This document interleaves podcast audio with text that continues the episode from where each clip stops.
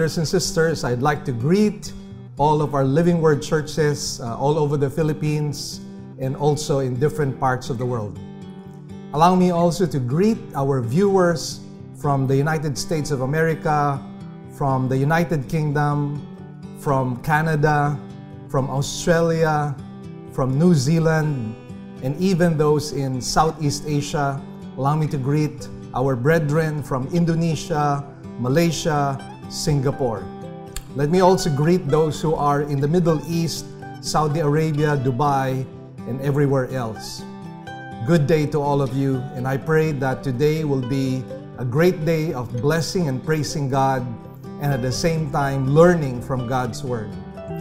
But before I share to you some of the announcements, this week has been a very sad week for Christendom because we have lost a mighty voice in the person of Ravi Zacharias. It is quite unfortunate that in this great crisis that we are now facing, we have lost a voice that has provided stability, security, and hope. But then again, we know that it is our God who is sovereign, and although the work under Ravi has been completed, we know that many others will now step up to the plate. As Ravi himself said, John Wesley died, but the work of God continued. Ravi Zacharias died, and the work of God will still continue. So we thank the Lord that uh, his life was indeed a blessing to us, and he is right now enjoying the very presence of God as the Bible says, to be absent in the body is to be present with the Lord. In my Facebook post, I gave a very small uh, tribute uh, to add to the many other tributes that were given to this man of God. And in my Facebook post, I said that he is truly a servant of God. He not only spoke well, but he lived well. And that is why he will be sorely missed by the body of Christ. Allow me to share a little testimony of my encounter with Ravi together with my wife. Uh, there was a spiritual retreat that was held in Shangri La Hotel about three years ago. And it so happened that my dear mentor and good friend, Pastor Edmund Chan, and his wife Anne, were also part they were participants of that spiritual retreat. They were likewise teachers. And so Ravi came alongside to be one of the teachers. And so thankfully, he invited me for breakfast so that I could meet up with uh, Ravi. And when I met Ravi, he said to Edmund Chan, Did you prepare him for the anticlimax? And he was actually referring to himself as the anticlimax. So we spent about two hours, two full hours of uh, conversation. And there was not a trace of pride, arrogance that I saw in him. All I saw with Ravi was warmth, kindness, and graciousness. And nevermore did I experience His graciousness than when I asked Him to make an endorsement of my book, my second book, which is More Than Enough. And as I wrote him in that email, he said that thankfully he was going to be on a long flight. And so he was going to read my manuscript. And true enough, after reading the manuscript in just one week's time, he gave me his endorsement. So I'm just so happy and so blessed that uh, this was uh, given to me as a privilege by the Lord that He could write an endorsement for me even before He passed away. So, again, to Ravi, uh, I am sure that the Lord has met you and He has said to you, Well done, good and faithful servant. For now, we say goodbye until we meet in heaven. God bless you and God bless our viewers. Allow me now to go to some of our announcements. All our services are still suspended until further notice. We are still in ECQ and we do not know how long this will last, although we have been given a date, uh, May 31. However, everything is still quite fluid, so we don't know how this is going to pan out. So we enjoin you to watch the coverage of our service every Sunday at 9 o'clock in the morning. Kindly visit our Facebook page, Living Word Christian Churches of Cebu International Incorporated, and also check out our website, www.livingword.ph. We also have a YouTube channel in which you can view all of our services.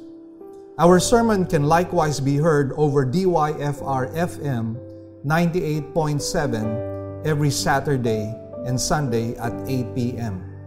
We are also seen on Sky Cable, Channel 54, from Monday to Saturday at 8 o'clock in the evening. Also, kindly check our Facebook page for daily activities as we have lined up many posts catering to our youth, our young adults, our couples, those who are worship lovers, those who belong to the children's ministry, and others. We likewise have a daily soul care devotional in the hope that we could encourage and edify you every single day. Also, as I mentioned to you, my next book, More Than Enough, is about to be released. I'm so thankful to God that Ravi Zacharias was able to come up with an endorsement for this book, something that I will forever be grateful to the Lord and to Him as well. So while we are still in lockdown or enhanced community quarantine, we will be pre-selling the book at 300 pesos. The regular retail price is 350 pesos, so you get to save 50 pesos. The book is about learning how to conquer trials and sufferings, a book that will somehow help us during this great epidemic which, according to the World Health Organization, will be staying with us for maybe at least two years. Kindly text your orders to 0931 And also, we have a new gospel center discipleship material entitled Knowing Christ. It is available for only 150 pesos. Kindly text the number on your screen. Please do not also forget our interactive midweek table talk every Wednesday live at 2 p.m. Now, I have noticed that in our table talk sessions are a lot of questions in regard to eschatology or the doctrine of the last days. I somehow feel in my heart that the leading of the Holy Spirit is for me now to do a series on the book of Revelation. So I want you to be all expectant and excited with this brand new series as we talk about the last days. We talk about the tribulation period as well as the millennium. So please uh, invite as many friends as you can to join our table talk sessions as we begin a new series on the book of Revelation. Please do not also forget that at 2 p.m. every Friday we have live intercession. What I do there is I give a short word of exhortation, and then we enter into intercession for our country, uh, for the churches, for our own church, and for many other concerns. So I hope you can join us also every Friday at 2 p.m. I'd also like to thank the people who have been faithful uh, in their participation in the work of the Lord. They have continued to give and uh, share uh, to the church to participate in God's work of evangelism and the preaching of the gospel. I'd like to thank you personally because the work of God is able to continue because of you. And for those of you who are members of Living Word or those of you who are viewers and you would also like to participate in helping us out continue the work of the Lord, we have some giving channels. You can deposit your love offerings to the following banks. Banco de Oro, account name is LWCC The account number is 00100060800. And then we have a BPI account or uh, Bank of the Philippine Islands. The account name is Living Word Christian Ministries Cebu Incorporated. Account number is 10210238481. We also have an RCBC account. Account name is LWCCCII. Account number is 145-200-5286. You may also send your love offerings and donations online through our website. Go to www.livingword.ph, click the word give, and click on your giving preferences. We are now ready to go to God's Word. The title of this morning sermon is God, our Builder. We will be taking our text from Psalm 127. It reads, A song of ascents of Solomon. Unless the Lord builds the house, they labor in vain who build it. Unless the Lord guards the city, the watchman keeps awake in vain. It is vain for you to rise up early, to retire late, to eat the bread of painful labors, for he gives to his beloved even in his sleep. Behold, children are a gift of the Lord. The fruit of the womb is a reward. Like arrows in the hand of a warrior, so are the children of one's youth. How blessed is the man whose quiver is full of them. They will not be ashamed when they speak with their enemies in the gate. Shall we bow our heads in prayer at this time? Our Heavenly Father, we thank you once again for this wonderful opportunity during this Lord's Day to expound on your word. Indeed, your word is a lamp unto our feet and you yourself said, Jesus, that the words that you speak, they are spirit and they are life. And Lord, what gives us strength, what gives us hope, what gives us encouragement is your word during this very difficult crisis that we are facing.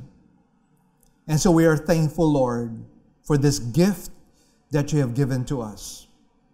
So, my prayer to you, O God, is that I might do justice in the exposition of your word.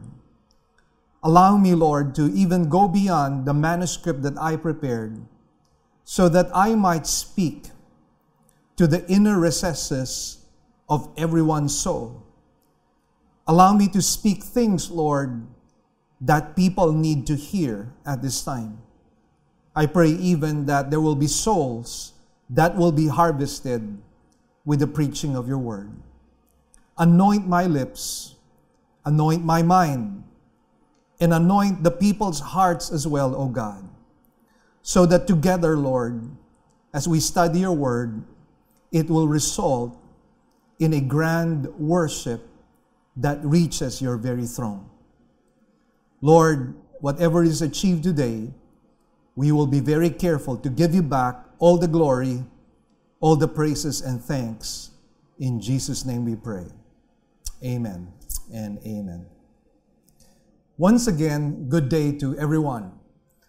Now, one of the highlights of our trip to Israel was a visit to a village that was called the Nazareth village. Of course, it was within the city of Nazareth itself.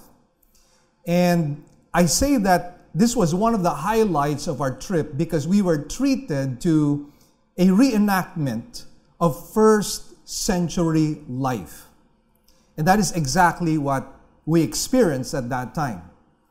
And one of the things that was of particular interest to me was our visit in the place where there was a carpenter.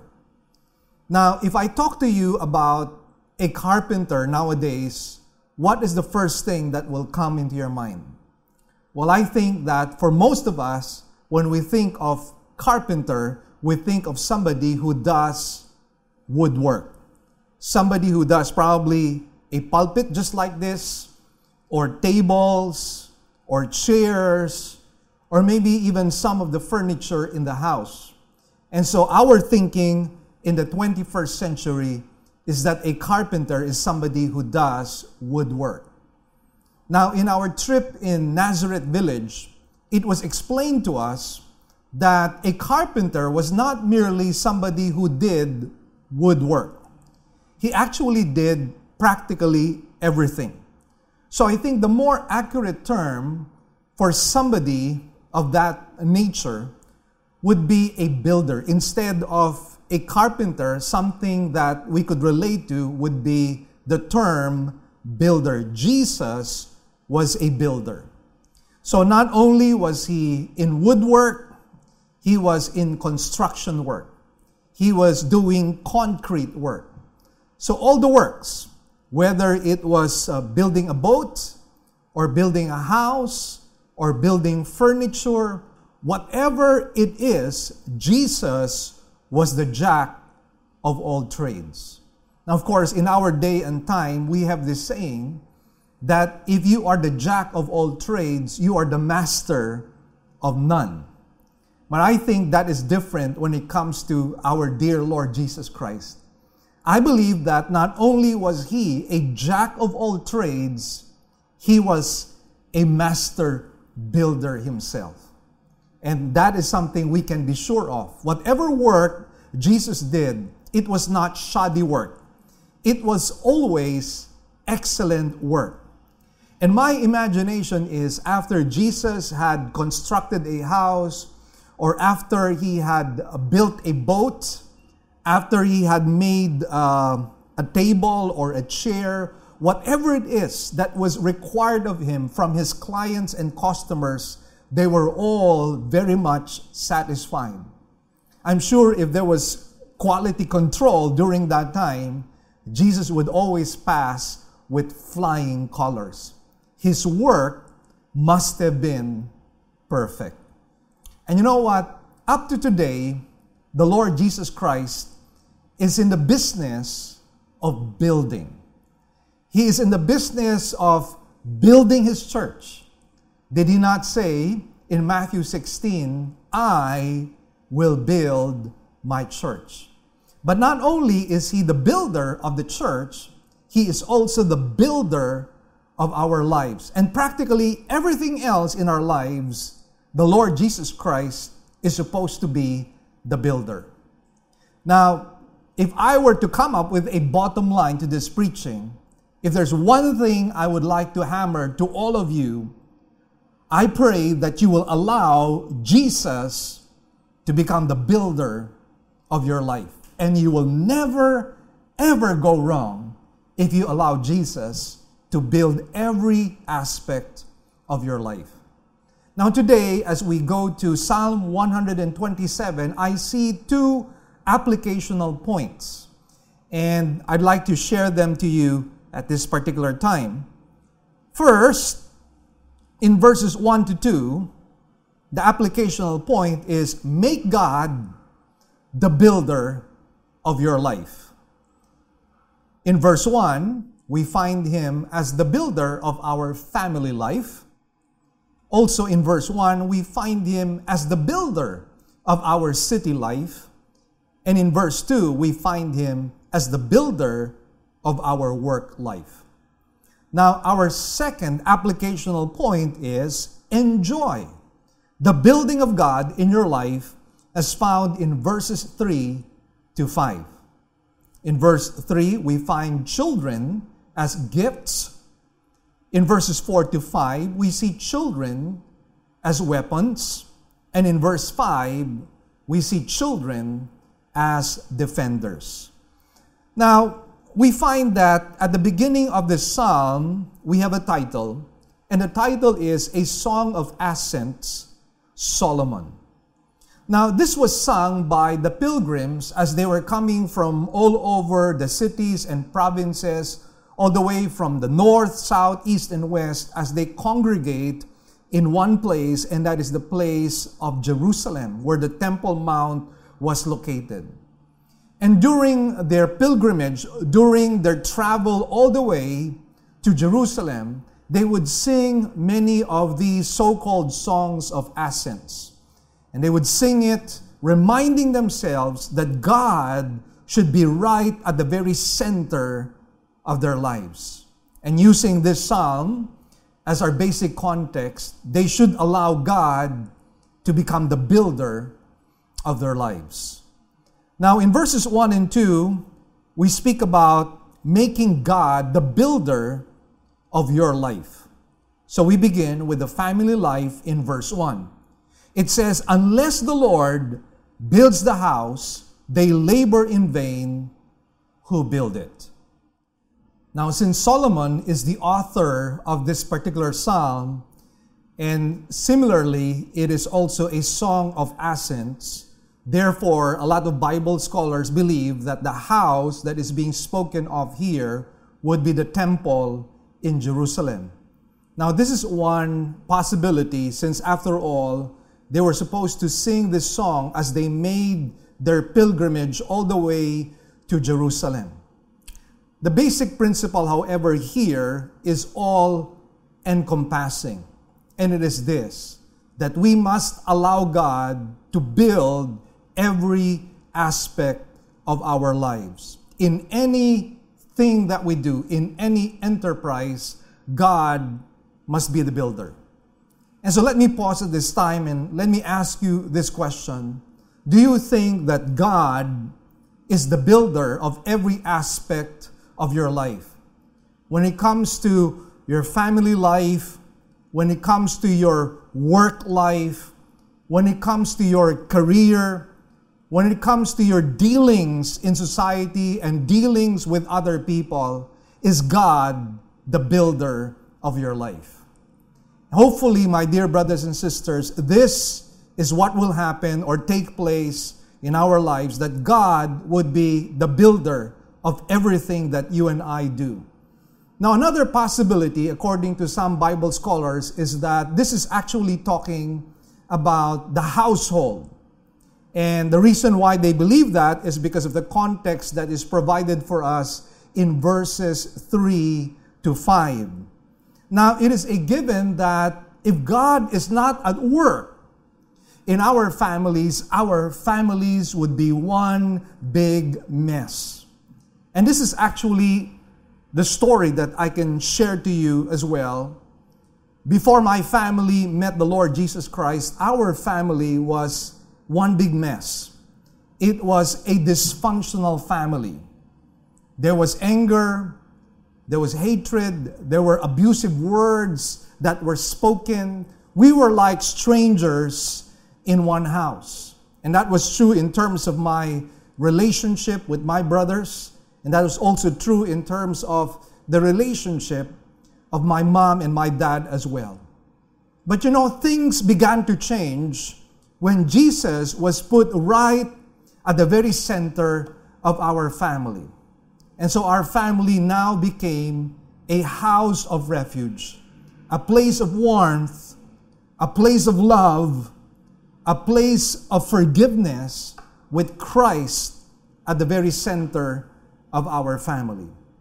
And that is my hope and my prayer for all of you that God would build your homes, God would build your family life.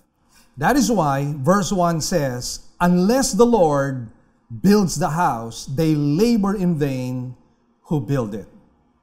My question, however, is Does this verse suggest a passive, inactive stance, or does the Bible want us to be proactive as well? Now, clearly, the scripture teaches us that we must submit and participate in this work of building our house. Now, how does this pan out according to the scriptures? Well, there are three things I would like to share to you. Number one, teach scripture. Number two, live Scripture. And number three, pray according to Scripture. Let's begin with teaching Scripture. Deuteronomy chapter 6, verse 6, it says, These words which I am commanding you today shall be on your heart.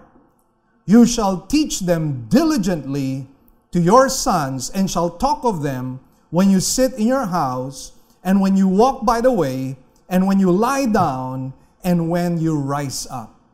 Once again, we find here that the Bible exhorts and admonishes the parents to teach their children the scripture.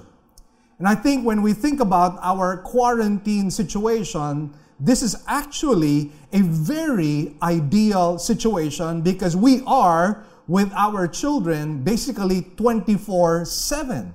Now, I know that sometimes our children can be a handful, and oftentimes we can be irritated or even annoyed by some of their ways. Sometimes they could be stubborn, sometimes they could be hard headed, and oftentimes it's quite difficult to even be able to share the scriptures to them. But let me tell you, brothers and sisters, we have a duty and a responsibility as parents to teach the scriptures. I just wonder what you are doing right now in your own homes. Are you simply allowing your children to watch Netflix? Or are you simply allowing them to watch video games just so they won't bother you, just so they won't disturb you? I hope that you are not allowing yourself to escape from this responsibility that God has given to you. You need to take seriously what the Bible says.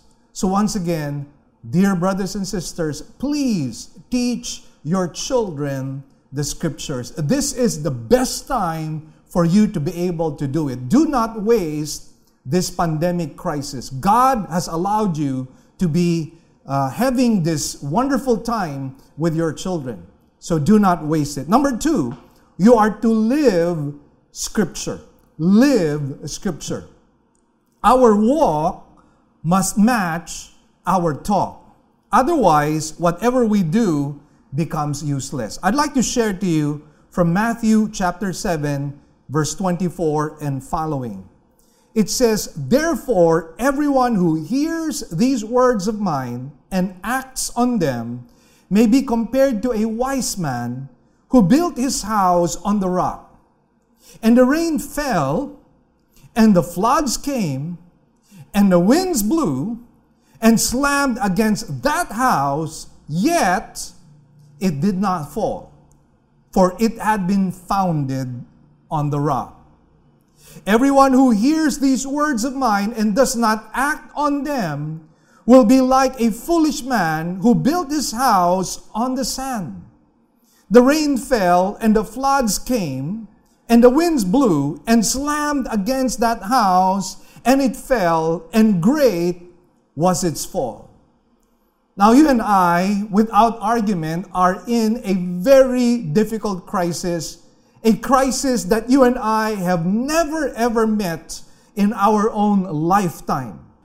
So, my question to you, dear brothers and sisters, is how is your house? We are told here in the scriptures that the rain fell, the floods came, the winds blew, and it slammed against the house. How is your house right now? Is your house still standing up? Is your house still standing firm? Or is your house broken right now? Is your house destroyed by this pandemic crisis? Now, it all depends on whether you have lived out Scripture in your life. We are told that if we allow ourselves to live out Scripture in our lives, the winds will come, the floods will come, the storms will come, but our house will remain standing strong. And this is my hope and my prayer to all of you that your house is standing strong. That is why I think we need to take stock of ourselves. We need to do a reevaluation of our lives and find out am I following what the Bible is saying? Am I obeying the commandments found in Scripture.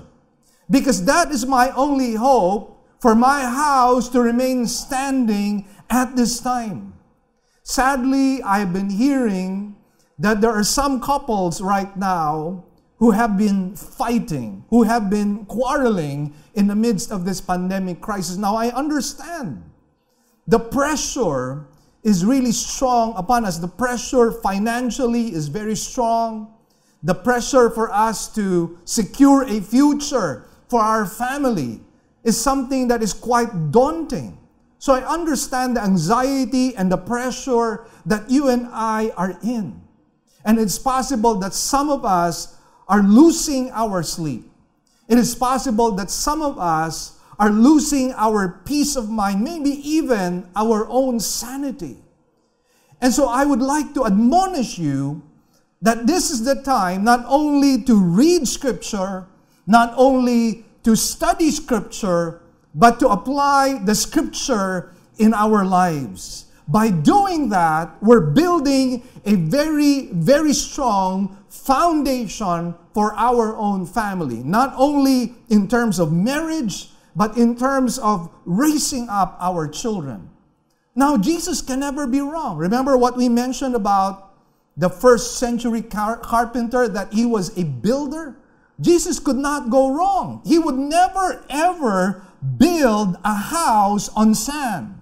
We can be sure that if Jesus built a house, he would build it on a rock, he would build it on a solid foundation. And that is what you and I need to do. We need to build our lives on solid foundation. We cannot build our lives on the opinions of our neighbors. We cannot build our lives on the opinions and perspective of politicians. We cannot build our lives on the basis of what our friends or relatives are saying to us. We need to build our lives on something that is solid, something that is certain, something that is secure. And only the Word of God can do that for us. So I hope that you are not lazy in the study of Scripture. I hope that you are not lazy in obeying what Scripture says because that is your hope for a stable and secure life right now. So don't just teach Scripture, live Scripture. But here's another thing that's very important for you to do you need to pray according to Scripture. In Matthew 26, verse 41, Jesus said to his disciples, Keep watching and praying that you may not enter into temptation. The spirit is willing, but the flesh is weak. Now, one of the things that I am quite afraid of for a lot of us is that we might be finding ourselves in the internet most of the time. Probably it might occupy practically maybe half of the time that we are awake. And there are certain peculiar dangers to that because it's always possible to access internet pornography. And sometimes it can even happen unintentionally or inadvertently. I've heard of some uh, churches that have sued a particular server because while they were doing Bible study, somebody was able to hack into their account and show pornographic videos, pornographic material. So it is possible that even when you are not looking, it might even happen inadvertently, unintentionally. And so, what is my fear? My fear is that you might fall into temptation. That is why it is not enough for you to simply read Scripture, live out Scripture. You also need to pray according to the Scripture. Jesus Himself said, that we need to keep watching and praying that we may not enter into temptation. The spirit is willing, but the flesh is weak. Jesus Christ Himself, in His humanity, prayed every single day. We are told in the scriptures that He would wake up early in the morning, He would wake up during dawn time, and He would pray. At times, He would pray all night This was the lifestyle of Jesus Christ. And even right now, while the Lord Jesus is seated at the right hand of the Father, he lives to make intercession for us. Jesus continues to be a prayer warrior up until today. And we need to be praying for ourselves. We need to be praying for our marriage. We need to be praying for our children. We need to be praying for our country. We need to be praying for our city and our community. There are so many things that we need to pray for. Otherwise, you and I might fall into temptation. The Bible says in Ephesians chapter 6 verse 18, with all prayer and petition at all times in the Spirit, and with this in view, be on the alert with all perseverance and petition for all the saints. Once again, just to repeat the verse, it says in verse 18, with all prayer and petition, pray at all times in the Spirit. So again, we're talking about a lifestyle of prayer. We cannot survive in this pandemic crisis without prayer because it is prayer that strengthens the inner man. It is prayer that garrisons our minds with peace. It is prayer that causes us to be sensitive to the Holy Spirit. It is prayer that causes our steps to be ordered by the Lord.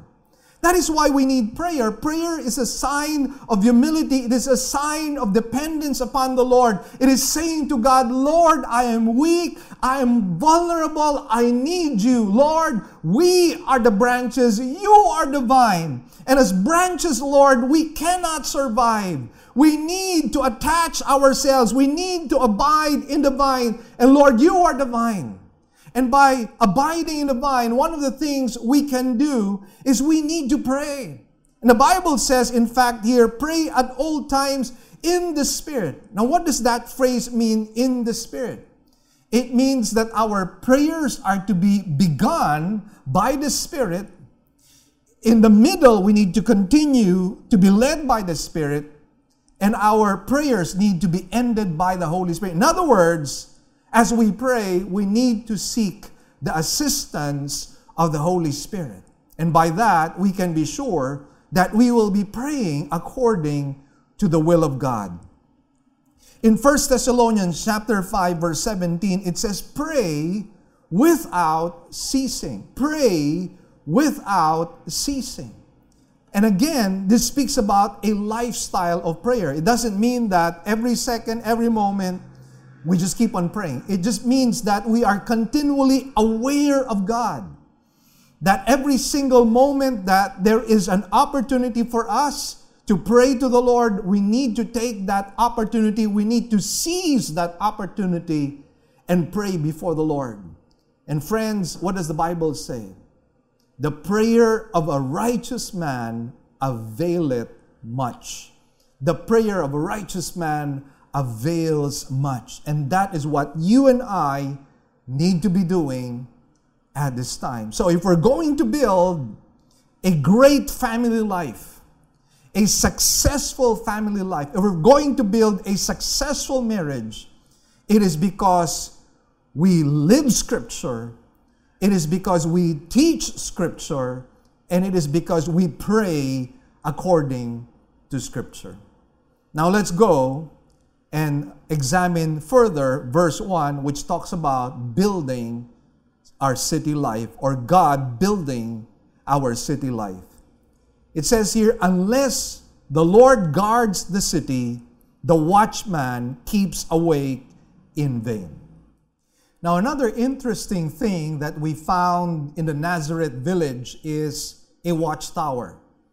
Now, we'd like to show you a picture of the watchtower. Now, you will notice that it is nothing that sophisticated. Now, of course, this was because Nazareth was a small village, it was a small city.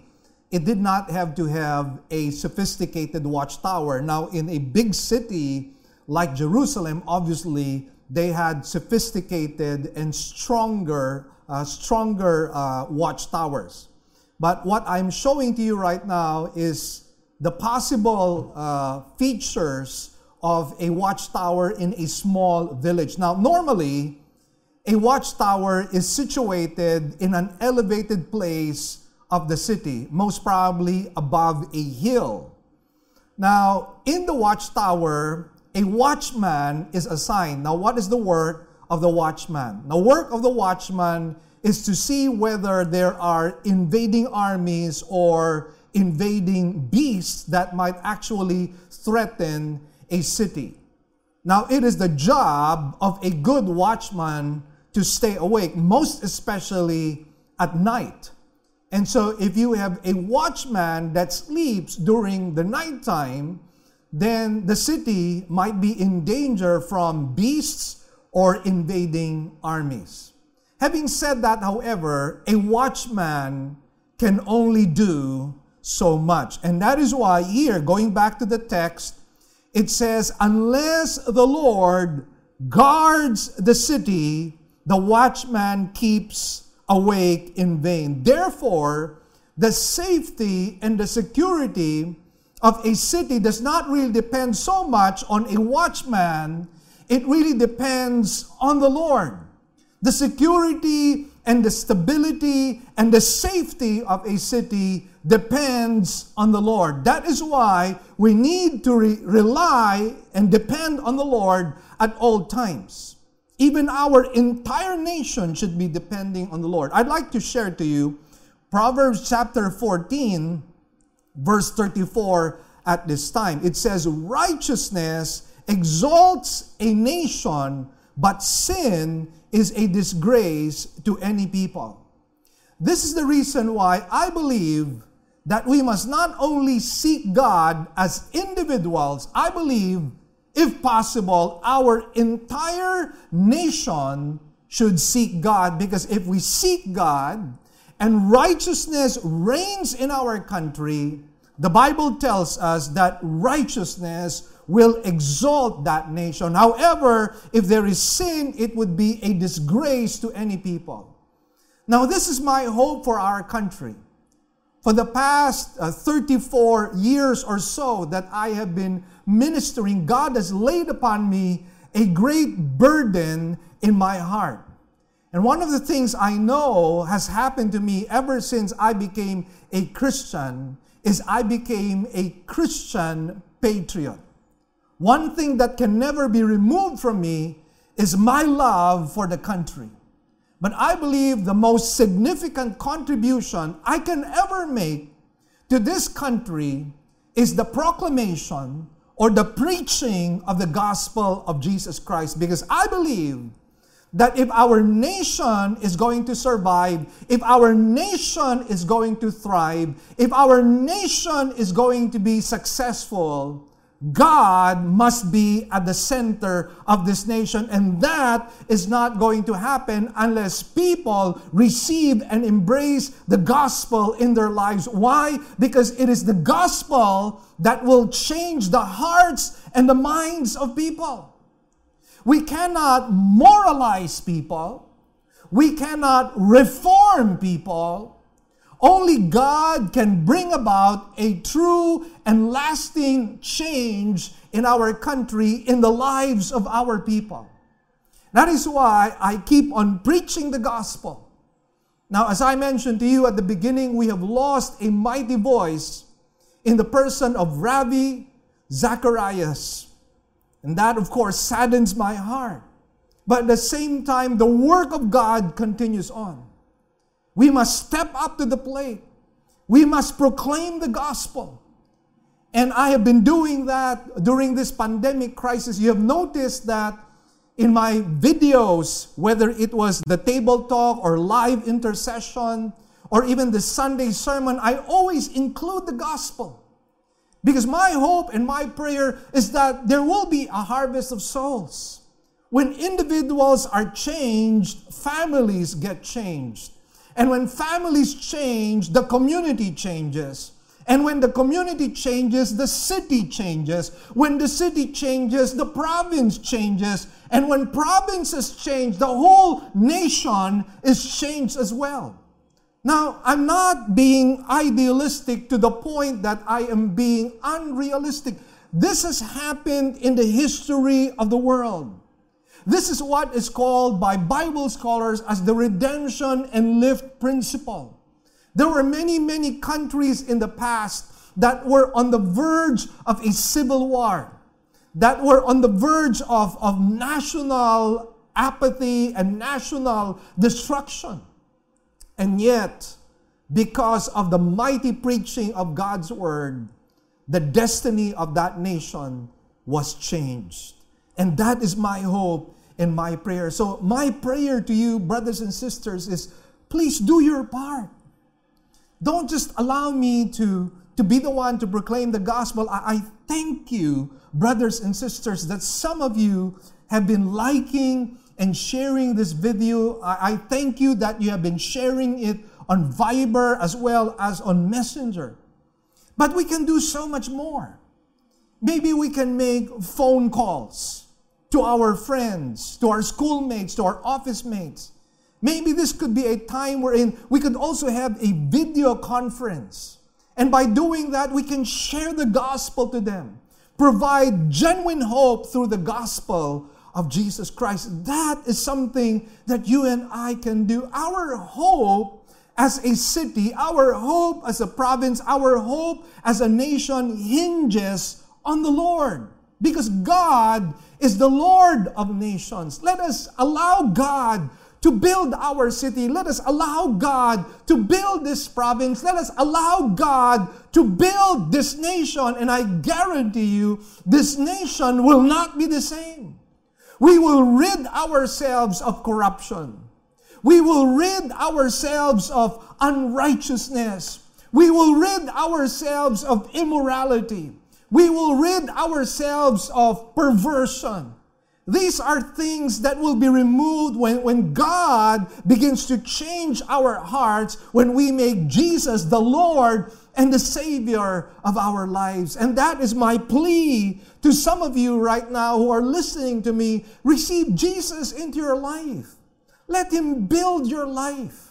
Let Him build our city. Let Him build our family. Let Him build every aspect of our lives. And I tell you, you will never, ever regret it. In the 36 years of my being a Christian, I have not once regretted my entering into God's kingdom, and you will not regret it either. Now, not only must we allow God to build our families, not only must we allow God to build our city, we must also allow God to build our work life. And that is found in verse 2. Let me read to you verse 2. It is vain for you to rise up early, to retire late, to eat the bread of painful labors, for he gives to his beloved even in his sleep. Now, in this verse, we find a study of contrasts. First of all, I'd like to be able to talk about people who do not make God the builder of their lives in their work station. Now, it is possible that in your work life you have achieved a certain level of success. It is possible that you've gained much profit it is possible that your business is expanding or your career is on the ascending note. And so it is possible that right now you're very high and you're feeling very proud that you have achieved a lot of things. But let me tell you one thing. If God is not at the center of your life, if God is not the builder of your life, while it is possible that you are very, very successful, it is possible that you are now living a life of anxiety, a life of restlessness, a life even of pain. Because success is no guarantee that you have peace of mind. In fact, it is possible that you are even losing your sleep, most especially right now in this pandemic crisis. I got hold of some statistics that there are estimates right now that around two to two and a half million people have lost their jobs in our country. Can you imagine the magnitude of unemployment? Two to two and a half million people losing their jobs. That is why, going back to verse 2, it says, It is vain for you to rise up early, to retire late, to eat the bread of painful labors, for he gives to his beloved even in his sleep. Now, going back to the statistics, I found out that there is a projection that if this continues on, we stand to lose 5 million jobs in the future. 5 million jobs. Right now, many airlines are filing for bankruptcy. There are airlines are canceling their orders for more airplanes and they're laying off a lot of their people. This is really very, very sad. And once again, it tells us that if the Lord is not with us in a snap, we can practically lose everything. We are told the story by the Lord Jesus Christ in Luke chapter 12, verse 16, a parable, in fact, which I would like to share to you. And it says here, and he told them a parable saying, The land of a rich man was very productive. And he began reasoning to himself, saying, What shall I do, since I have no place to store my crops? Then he said, This is what I will do. I will tear down my barns and build larger ones, and there I will store all my grain and my goods. And I will say to my soul, Soul, you have many goods laid up for many years to come. Take your ease, eat, drink, and be merry. But God said, You fool, this very night your soul is required of you. And now, who will own what you have prepared? So is the man who stores up treasure for himself and is not rich toward God. Now, think about the lesson in this parable. This man lost all of the things that he had gained as a result of all the labor that he had done. He lost everything. There was no longer any room for expansion. There was no longer any room for him to do any more business. He lost everything. And that is something that can happen to us as well in this pandemic crisis. We can practically lose everything. We never saw this coming. We had business projections. We had plans as to what we would do in the future. We had strategies. We had advertising campaigns. We had ways and means by which we could procure more profit. But look at what has happened right now. Everything is in a mess. We're back to zero. We're back to the drawing board. We're back to planning once again. We're back to reinventing ourselves or maybe repackaging ourselves. We are back to rethinking how we do business right now because we are right now in a new normal. And so for some people, you may have lost everything. Just like in this parable, he lost everything. But more than that, and this is what I am so fearful, he lost his soul. And while it might be true that you lost your job, while it might be true that your business might be on the verge of bankruptcy, here's one thing you still have. You still have your soul. And your soul is the most important thing for you right now. Because if you lose your soul, you will spend it for the rest of eternity in hell, in torment, where the fire is never quenched, where the worms will eat up your body, where there will be weeping and gnashing of your teeth.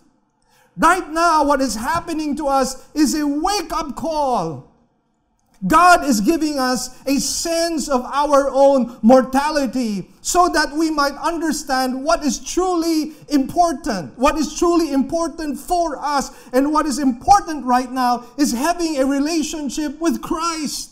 What is important right now is if ever it happens that I have COVID 19, God forbid, if ever I have COVID 19 and I die, if I die, I would go to be with God in heaven. To be absent in the body, it says, is to be present with the Lord. That is my hope for you. That is my desire for you.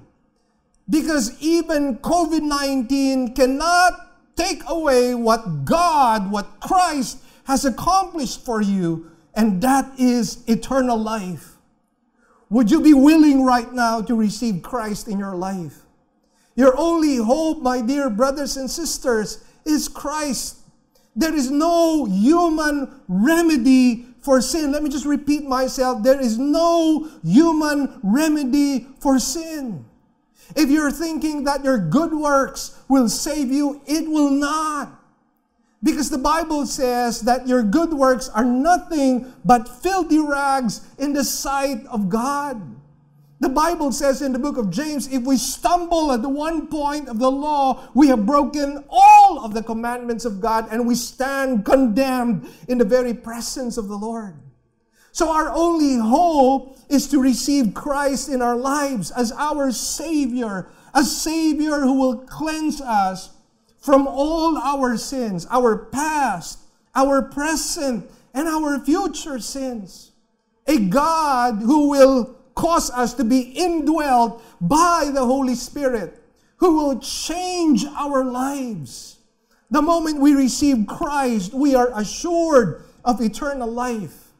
If, if ever it comes to a point that we lose our very lives, our physical lives, we are assured that we shall be with God in heaven, where there is no more weeping, no more pain, no more sickness, and no more death. And that is my hope for you. But in the meantime, if God still has plans for you, let Him be part of your work life. Let Him be part of your business. Let Him be part of your career. Let Him be part of your sustenance. Let God build your business. Let God build your work life. Let God build your career. Let Christ be at the center of everything that you do. Now, here's what happens if you and I put Christ at the center and make him the builder of our lives. I'd like to read the last portion of verse 2. It says, For he gives to his beloved even in his sleep. Actually, if you go to the Hebrew, you don't find the phrase even in his. You will notice that in our English translation, it is in italics, meaning to say it was just added there by the translator so that we could make sense of it. But Literally, if we were to read it from the Hebrew and translate it, the literal translation would be, For he gives to his beloved sleep. Now, here we find the contrast. The contrast is if God is not the builder of your life, your labor is going to be painful. It's going to be filled with anxiety. You're going to be filled with, with a lot of worries that is what is going to happen. There will be restlessness. As I mentioned to you, you might even lose your own sleep. But here, what God is saying if you allow God to be the builder of your workstation, the builder of your business, the builder of your career, you will sleep well at night. That is the point here. You will sleep well at night. In other words, your mind will have peace. You will not be worried. You will not be anxious, but you will enter into a life of rest because you know that your God is sovereign and you know that for as long as you are faithful to God, Philippians 4 19 is going to apply to you. But my God shall supply all your needs according to his riches in glory in Christ Jesus. So, brethren, let God build your work life. Let God build your family life. Let God build the city life We will never go wrong if we allow God to build our lives. And what is the result of all of this? The result, my dear brothers and sisters, is the second applicational point. Enjoy the building of God in your life. And that is found in verses 3 to 5. You know, I've often wondered why it seems that the second part of this particular psalm seems to be disconnected. In fact, there are some Bible scholars who believe that these were two different psalms. The first part talks about one psalm, and then the second part is really another psalm as well, because some Bible scholars feel the disconnect between the first part and the second part. But I don't think that that is something that we can presume on. We need to think of this psalm as one whole psalm. So the question is why then does it happen that in the first part it's talking about the family life, the city life, and the work life, and now in the second part it merely talks about the family life. In fact, the children is the central emphasis of this second part. And here's what I believe is what the psalmist was probably thinking, what Solomon was thinking. One reason is that this second part could really be the emphasis. In other words, when it says, unless the Lord builds the house, what Solomon was thinking, the central focus in his mind was how to build the family. Another option, however, would be this. Another reason is for us to see that the blessing of our city life and the blessing of our work life is quite similar to the blessing of our family life, specifically the blessing that comes upon our children. You see, it takes some time for us to see the blessing upon our children. In the same way that it takes time for us to see the blessing of God upon our work life and even our city life. Now remember, I began this psalm with an introduction saying that Jesus, as a carpenter, was not merely doing woodwork, but he was also doing all the kinds of construction work. He was a builder. And when Jesus was talking about building a house on the rock, he knew exactly what he was talking about because he himself was a builder. Now, let me ask you this question. When you are building a house, what is the first thing that you do? When you're building a house, the first thing that you actually do is start on the foundation. And when you start on the foundation, what do you do? You have to start digging deep, all right? That is what you do. You start digging deep, and from there, you start building a foundation because that is what will strengthen your house. And right now, in this pandemic crisis, I believe that a lot of us are asking this question well, I don't see God building anything. I don't see God building my career. I don't see God in the business of nation building. I don't see God building our city. I believe that is probably what is in your mind. But you see, I believe what is happening right now is that God is working on the foundation. And as God is working on this foundation, we're not seeing anything. We're not seeing God building anything, but believe me, brothers and sisters, God is building, God is at work. In fact, when it comes to the church, and, and I believe I'd like to be able to exhort my fellow pastors. I know that many of my fellow pastors right now are, are greatly discouraged. Probably their, their ministry was starting to, to boom, it was starting to gather crowds Maybe many opportunities were being given to them. Now, all of a sudden, they're quarantined in their own homes and And like many others, they're probably preaching through cell phones merely. The sound quality is not nice. And they're thinking, I'm losing my congregation. I'm losing my people. How can God be building? But Jesus made that promise. I will build my church, and the gates of Hades shall not destroy it. The gates of Hades shall not prevail against the building that Jesus is making. And I believe that is what he is doing. Friends, I know and I have heard from the testimonies of our own brothers and sisters that many are coming to Christ, their relatives, their classmates, their friends. They're now paying attention, they're now listening. And some of them have actually accepted the gospel. Yes, brothers and sisters, we're not seeing anything. But this is foundation work. God is building under, He is strengthening the church at this time. And I look forward to the time when you and I can gather again.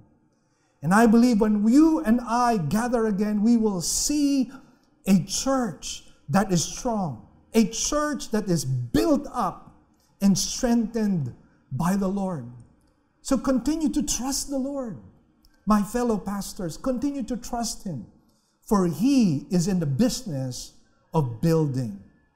Now, as I mentioned to you in verses 3 to 5, we must enjoy the building of God in our lives. And one of the buildings that God has given to us for us to enjoy is children as gifts. We find this in verse 3, and it says, Behold, children are a gift of the Lord, the fruit of the womb is a reward. This verse is telling us that when we allow God to build our house, His divine favor comes upon our lives. And in this particular case, we find it says, Children are a gift of the Lord, the fruit of the womb is a reward. This is a sign of God's favor. And this was true particularly in the Old Testament. When you had children, it was a sign of divine favor. And we can also use this in application in other aspects of our lives. God will give us gifts in every aspect of our lives, not only children, but He will give us gifts in our workplace, He will give us gifts in our city life. He will give us gifts in our national life. But here in, in our own household, the fact that we have children is a blessing. And I'd like the parents right now who have babies right now, I'm sure that there are some who had babies during this COVID crisis. Some of you gave birth. I'd like you to see that as a blessing from God. It's a gift from the Lord. But not only that, in verses 4 to 5, we are told that our children can be weapons. It says in verse 4, like arrows in the hand of a warrior, so are the children of one's youth. Now, what are arrows? Arrows are, are implements of war.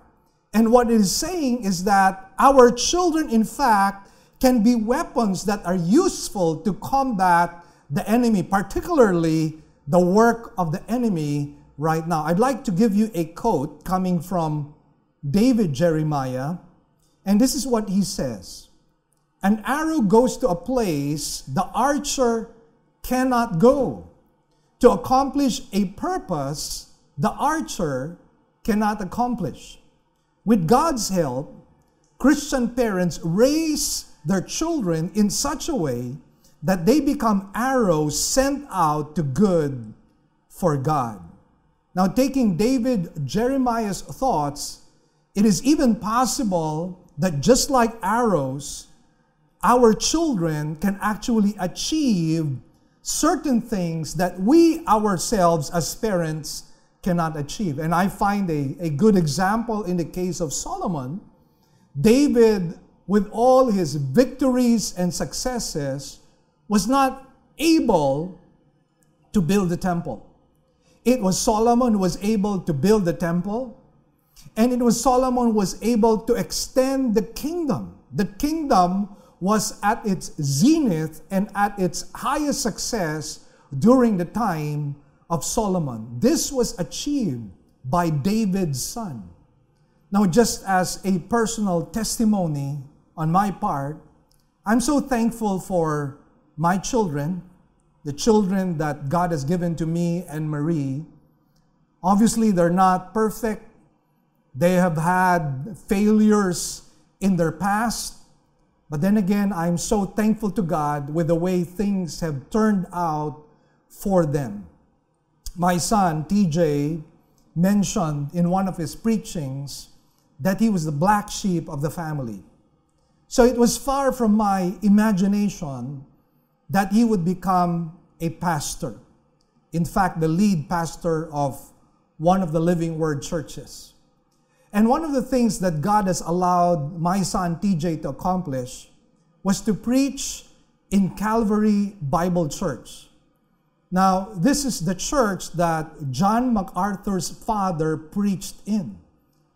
And he, according to Pastor Tim Carnes, is the only Filipino who has preached in that place. Now, think about the momentous historical event that has happened for a Filipino to preach in the pulpit of John MacArthur's father. That indeed is a blessing and a privilege that I, as a father, am proud of. My son, AJ, has become my associate pastor, and he has been very, very helpful. My books have been embellished as a result of his help because he has helped me out in, in doing research so that I could add insights into the books that I am making. But not only that, he is my associate pastor and right now, in this pandemic crisis, he has been very helpful to me. He is my director, he is my sound engineer, he is my cameraman, he is my editor. And so, if, if you find that his videos have been done in an excellent way, credit goes to my son, AJ. But not only that, uh, he is a part time vlogger right now and he has a following of 8,000 people. I mean, I don't even have that number when it comes to the Facebook page of my, my wife and myself. We don't have that number of followers, but he has 8,000 followers. And God has opened doors for him so that he's able to speak in vloggers' uh, forums. So far, he has in, been invited twice and his influence, not only in our city, has grown, his influence in the Philippines and maybe even in the world has grown as well. Now, this is something that God has blessed me with. They are like archers. You know, when I, I, I used to do archery when I was back in college, and, and when you fire an arrow, it goes beyond you. It is able to reach places that you are unable to reach. And my son TJ has been able to do that. My son AJ has been able to do that as well. And when it comes to my daughter uh, Hannah, she uh, was able to compose songs for the Lord. Uh, some of those songs have not yet been arranged, but those songs that she composed happened during some of the darkest moments in her life. But God gave her a song in the night, a song that has been a blessing. Now, obviously, I'm not a singer. My wife is a singer, but I am not a singer. And she is able to reach out people through music. And not only that, if you have somehow been enjoying the PowerPoint presentations, well, it is the work, the creative work of my daughter. And not only that, she is the one who uploads in our Facebook page uh, my manuscript as well as the PowerPoint presentations. So she's able to do certain things that I am unable to do. And I think this was really the thought of uh, Solomon when he was saying that, like arrows in the hand of a warrior, so are the children of one's youth. And I'd like to encourage you Maybe some of you have children who are quote unquote black sheep, just like my son TJ. But look at how my, my son turned out. You may have dreams for your own children to become successful, to become businessmen, or to become great career people. But God might have bigger plans. You may not know that God might even call them to become pastors. God might even call them to be the next Ravi Zacharias. We don't know. I mean, God is able to do that. God can perform miracles. And so, again, let me encourage you. Let God build our lives. God will do something beautiful if we allow Him to do that. And last of all, in verse 5, we find here children as defenders. It says in verse 5 How blessed is the man whose quiver is full of them. Now, the quiver is where you place the arrows, it is the casing of the arrows. So it says, How blessed is the man whose quiver is full of them. They will not be ashamed when they speak with their enemies in the gate. So, how, however God gives you children, how, how many children are given to you, remember this it is a blessing from God. And if your quiver is full of these arrows, these children, they can be a blessing to you. Now it says here that they will not be ashamed when they speak with their enemies in the gate. Now, one of the things that we normally do when we go to Israel is when we visit an ancient gate, or rather, an ancient city, I'm sorry, we do get to see, one of the first things that we do get to see is an ancient gate. Now, an ancient gate is very important because that is where all the transactions take place in the city, whether it's business transactions or civil transactions. And the context here actually speaks about uh, civil cases wherein our own children, our own sons can be our own defenders. And you know, it cannot be avoided that some people uh, may not like us. It cannot be avoided that some people may even hate us. But God's vindication upon us would be our own children. When people see the godly lives of our children, when people see how we have been able to raise up our children as Bible believers, as, as good citizens, as great worshipers of God, we will be vindicated. People cannot argue with the fact that our children have lived godly lives. And so now, friends, as I close, I ask you this question Who is the one who is building your life? Are you the one who is building your life? Is it your friends? that is building your life? Is it your company? Is it your money that is building your life? I would like to tell you if you are building your life on these things, you are building your life on sinking sand. But if you build your life on Christ, you are building a life on a solid foundation, and you can never, ever go wrong. The storms will still come, the winds will still come, the floods will still come. And who knows how long this pandemic crisis will be. But one thing I know your house will stand because you have let the Lord Jesus Christ to build your house.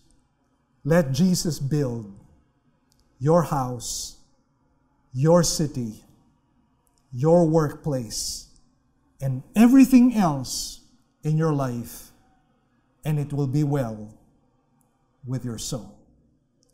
God bless you. Let us pray. Our Heavenly Father, we, we thank you and we bless you, O God, for your goodness in our lives. We cannot even imagine or measure the height, the width, the length, the depth of your goodness and your love. Why should we ever reject you, Lord? Why should we ever turn our backs on you when you yourself are seeking us and seeking to build our lives? Yet many people have turned their backs on you. And my prayer, O Lord, is that you will cause people to have certain realizations realizations of their mortality, realizations of their fragility, realizations of their weakness, realizations of their insufficiency and inadequacy. And when they have those realizations, may they allow you to build their lives. And they can never go wrong the moment they place their lives in your hands, for you are the master builder. We thank you, O God, for the opportunity to continue participating in the work of the Lord by giving our resources that the work of God, the proclamation of the gospel might continue in our country as well as in other parts of the world. Bless your people even during these difficult times. And Lord, whatever has been achieved today, we give you back the glory, the praises, and thanks. In Jesus' mighty name we pray. Amen and amen. Once again, God bless you. And please do not forget, please like and share this video. Share it on Messenger, share it on Viber, put it on your Facebook wall. Be proactive in sharing the gospel. Let's be part of this building process that our Lord Jesus Christ has begun in this pandemic crisis. God bless you all. Please stay safe. My wife says hi and goodbye. See you next time.